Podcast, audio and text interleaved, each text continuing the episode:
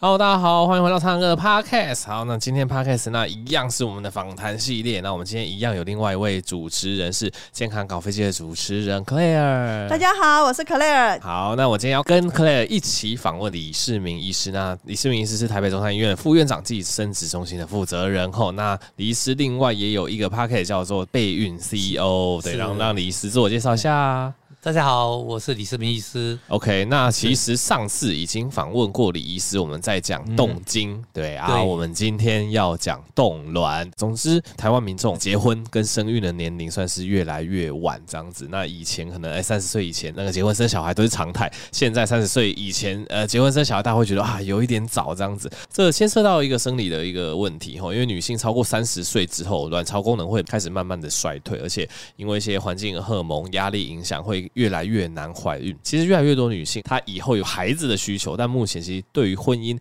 可能还没有找到一个合适的伴侣或怎么样，她可能就会选择冻卵。对，所以冻卵这个议题近几年也越来越夯吼。好，那我先请问一下李医师，您觉得什么样的女性需要去做冻卵或者甚至冻胚胎？对，现在也有在冻胚胎的这个对技对术。当然，我们最主要是考虑到你怀孕生育的能力嘛。嗯嗯，哪些女孩子需要冻卵或冻胚胎？只要你年满三十五岁以上，你对婚姻还有一段距离，或是还没有一个着落的话，我们会建议说进入所谓的生殖保存的计划。是啊、因为女孩子的卵子的品质跟卵子数目跟年纪有绝对的关系。哦，啊、所以说你再不做生存保育，你会面临不容易受孕的问题。嗯哼，那那有些人特殊情况，你要做化疗，嗯你要做放疗，卵巢做手术，这都会造成你卵巢功能衰退很厉害。是，所以你在治疗之前，你就应该先把卵子保存下来，嗯哼，以免以后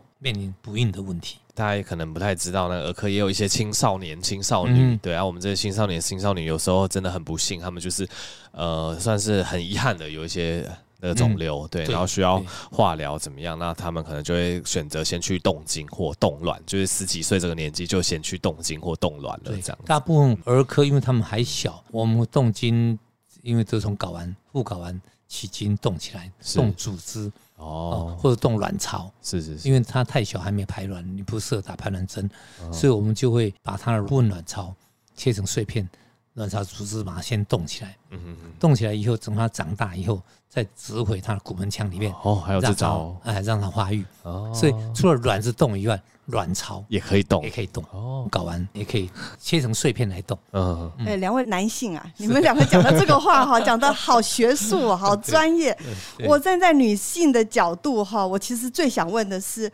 痛不痛啊？对女生的身体会不会有什么伤害呢？取卵本身并不会痛，它跟大肠镜一样，做个静脉麻醉让你睡着啊，大半个小时就结束，嗯所以对你的伤害并不大。嗯，那会不会痛？因为有上麻药，时候不会痛。它唯一会痛的就是你在取卵之前要打排卵针，这个每天要戳戳自己肚皮，哦，就打打就像那两个胰岛素的啊那对对个对自己对搓对肚对皮那还打种感屁觉。下就对打对屁了，下嗯哦，个啊，那个都设计的很好，嗯但是难免会痛一下下，哦，哦嗯，所以大概要打个十天左右，是。会痛就是这个，哦，所以是事前痛，我取卵的时候就睡着了，醒嗯对，来就对好了，就啊这么对简单。对对对哦，对，所以不会痛。而且理论上，因为像不管是胰岛素还是现在外面也很夯什么瘦瘦笔啊，哦不是对吧对对，对反正都是打皮下，而对且对理论上那个针其实都算细啦，对所以蛮细对的嗯其实理论上是不会说到太痛这对样子，，都二十 OK 五号针头 OK，到二十九号之间都蛮细的。了嗯解，哎、可不可以也请李富跟我们分享一下完整，就是我们这个刺激卵然后取卵的这个过程？因为观众可能也是蛮有兴趣的，就是一是开始是评估嘛，那接对下来这个我们会先做一个简单的生殖评估，是看你卵巢功能多少，嗯决定我们用多少药。我希望多取多卵子的时候，我会用正常剂量。对那如果你卵巢功能很差，我打再多卵也没用，对我就微刺激。哦哦，那所以不管怎么样，你要先打排卵针，让你卵巢数目增加。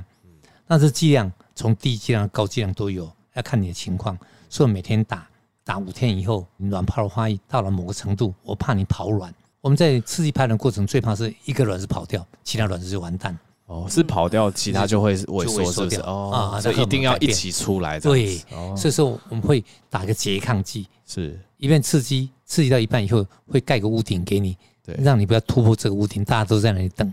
等到后面一起上来，对然后再一起取卵。对所以你早期前面五天会打一针而已，对，嗯到第六天开始你就会打两针，加一个拮抗剂，嗯哼预防你跑卵。嗯哼，那当你卵泡到达一点八公分的时候，我们就会给你一个信号，叫破卵针。嗯哼，这个信号打完以后，三十六小时你会排卵。对，那我们在三十五小时的时候还没排出来之前，我们就把卵子抽掉。哦，哎、哦李就富去刚了刚讲的这些打拮抗剂，这些都是回门诊打，还是要自己打自己打哦，自己打，在家打一一样都是皮下，是不对是？都皮下哦，可能医师跟你喂教完，你自己在家里，然后就打皮下打对拮抗剂对这样子，对时间对都算好这样子。有些人是不敢自己打，是所以老公可以帮忙打。哦那更少数人是到医院来打，哦，啊，那是很划不来。为了打那一秒钟的时间跑一趟，可可是我又有问题了。是要打那些针之前，针一定是在我家嘛？那我应该怎么保存它啊？嗯就正常在冰箱里面，哦，冰箱里面嗯不是冷藏就可以冷了，藏就可以哦，就冷藏冰箱室温下不要超过一天，一般冷藏冰箱下可以放一年哦啊，所以说很方便。 OK 那现在都比针，你 OK，自己转刻度，嗯转打剂一下量这样哎，对，那然后大部分都丢用就丢，所以就是一打到要取卵那一刻才出现在医院这样子。对哦对，不，你中间要追踪啊，，中间追踪 OK，追踪超音波追踪嗯嗯嗯，要不要调药？是是是我，们我们调整剂量啊，我们希望能达到最大的效果，嗯让你卵巢拿到最多的卵子，这样。 OK，那所以说，大家不用对取卵这个议题太害怕觉。得很恐怕。但是我一开啊始对大家可能会有既定印象，想说啊，住院呐、嗯打排卵针啊，然后天天就躺在病床上，所以对其实不是，对对你在家里自己操对作。对，那 OK，他即使取卵，你也是取完卵那一天，也是上完马上两个小时，你就可以离开医院。哦，那李父，像我的好多女性朋友，她们嗯本身是过敏性体质，嗯那哼过敏性体质的人，她也可以冻卵吗？会不会有什么跟药物有什么相克啊，或者什么的？荷尔蒙制剂啊，就是一个卵泡刺激素过敏的人非常非常少，他只是对他的制剂也有某些过敏，他顶多是红肿注射的地方啊，它不会引起全身的过敏。是，所以我到现在目前做这么久，我还没碰过说有全身过敏的对，几乎是所有人都可以嗯对做对这所个，以如果你进入需给要他做的话，啊。对， OK 嗯就怕你太晚。对是，不是越早取卵，那个卵子的功效是越好？它的数目多，品质好。哦，你说年轻一点就取卵这样子？对，女孩子很现实的，就年纪，年纪只要越来越大的时候，卵子就越来越少，嗯那品质越来越差，那生育能力就越来越弱。哦那李父，那现在都是晚婚又晚孕，甚至有很多人是不婚也不孕。我很多女性朋友说，我不想结婚，可是我想要有小孩。像这样子的族群的话，我们大概你建议几岁以后我就可以开始去冻卵了呢？我们建议是三十岁以后嗯，就可以来先评估，哦，先做计划。那我建议三十五岁还没有对象，你就应该进入冻卵的疗程。超过三十八岁以后，你的数目急速下降，成功率下降很多。给自己在三十到三十五岁先做评估，三十五岁以后就进入疗程。那这个冻卵要冻多久？那个卵对取了以后有没有对保存期限？它保存是在液态氮负一百九十六度下哈，嗯，他们法规上是保存十年，在我们的临床经验里面，你保存到二十年，这个卵子这个胚胎都还可以用。还是新鲜可以用？对对哦对，现在冷冻技术没有问题。好李，富，那我也嗯帮这个听众问一下，因为毕竟是个疗程嘛，而且应该对是个对自费疗程，所以对大是家自费疗程也会想要了解一下。如果说，哎、我今天真的有冻卵需求，那我这个嗯整个评估下来，那需要大概多对少这样子？我们从刺激排卵嗯，到取卵，对，大概要花费到十万出头，十万出，就看你的哦卵巢功能和你用的药的剂量而有差别，嗯在十到十二万之间。是啊，那你的保存是一年八千块到一万块哦哦，那所以说它有一个排卵会啊、取卵会，嗯还有一个是保存会， OK，总共加起来大概十到十二万。那以后每年你要付保管费，保管费啊，保管费所以大概保管费只要一年八千块哦一，年八千，我们先随便算个十年八万，对对，所以加起来反正大概二十万以内可以搞定。对，对对对 对，那差不多。您刚刚说那个是保存的时间嘛，对对不对对？一年是当八千，但是是几颗卵子啊？这个问的很好哈、嗯因为卵子现在一个数目一个品质，你越早保存卵子越少，就是说因为品质好嘛，你不用那么多颗卵，你成功率高。嗯，当你越老的时候，品质不好，成功率低，所以你就要用数目来克服它。嗯，所以说，我们有一个一般的通则，三十五岁以后，我希望拿到十颗卵子以上；四十岁以上要拿到十五颗卵子以上，嗯这样你才有百分之九十的成功率把小朋友带回家。 ，OK，哦，所以啊我的保存就是十颗都是放在一起的，而不对是一人一个房子。哦，没没这个应该不意思是一颗八千的太多了，哦应该是一起保这存。这这一起保存，因为卵子很小，总结来说，就是如果年纪越大，因为卵子的品质可能会下降，所以年纪越大反而需要取更多卵，对去增加它的成功率，这样对子，那偏偏年纪越大，卵子也就少，更难取。所以说更要难取取得更多次，哦呃，所以说这个比较麻烦。对，所以可能会建议大家说，三十岁你可能就可以先评估，但对评估它可能先去看卵巢的功能。对，对卵巢如果对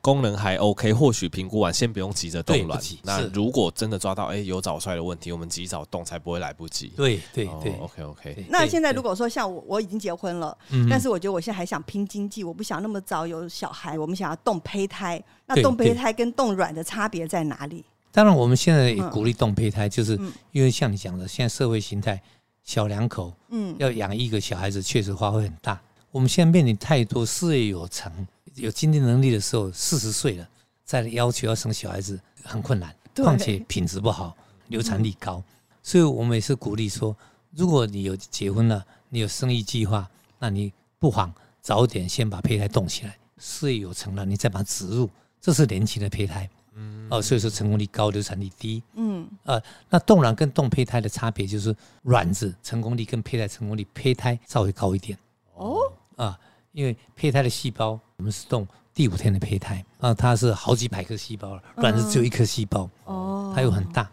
啊，所以冻卵的效果跟冻胚胎的成功率来讲，冻胚胎比较高。这个成功率是指最后哦最后成功怀孕对生下，cap on 来， baby 哦就是 OK，把小孩子接回家的机会，是是是是，嗯像四十岁以上流产率有四成，四十三岁以上流产率有五成。对，所以说越晚去生孩子，嗯那流产率高嗯，哦。你即使怀孕了，高兴不到一个礼拜、两个礼拜就流产了。嗯，哦所以我们是鼓励说，越早存卵或越早存胚胎，它除了成功率高以外，流产率也很低。 OK，那胚胎的品质也会比较好，对不对？然后一生出来一点孩点子好是是不是就比较优秀？ 我们现在以成功率来讲哈，嗯冷冻胚胎跟新鲜胚胎，我们面临一个问题是说，嗯我提出来人，我到底要新鲜胚胎植入还是冷冻胚胎植入比较好？嗯，哦，我们全世界统计结果是冷冻胚胎的成功率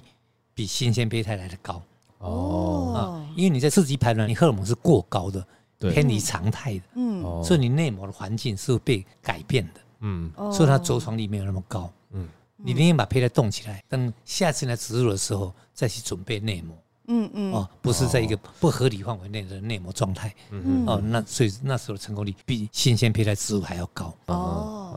哦，所以我们现在是鼓励说，你可以冻卵，也可以冻胚胎，嗯嗯嗯，但唯一要提醒的是要及早，四十八岁以上在做试管婴儿了。我这个月就有四个人，哦，四十八岁，林青霞也是四十八岁才生孩子对啊。 啊，你那成功率不到百分之三，嗯，哦哦，，那流产率有一半，嗯嗯嗯，所以这个很辛苦， OK，很辛苦。 OK，那今天非常谢谢李富跟主持人 Claire，我们从上次的这个动静聊到这次冻卵，又聊到冻胚胎，对，其实越来越多东西可以 动。对， 对觉得这个医学的发展也是呃非常迅速。对，那总之我想不管怎么样，就是如果哎、真的有这个计划，那呃年纪又快到了，那总之先评估总是不会有错。那评估完也可以知道说，哎、那自己的一个卵巢功能到底到达什么样的状况，嗯哼需不需要这时候就赶紧做一些保存的一些动作，这样子。好，喜欢更多医学知识，欢迎追踪我的苍阳哥的医学通识。好，那我们就下集再见喽，谢谢两位，谢谢，谢谢拜拜拜拜。拜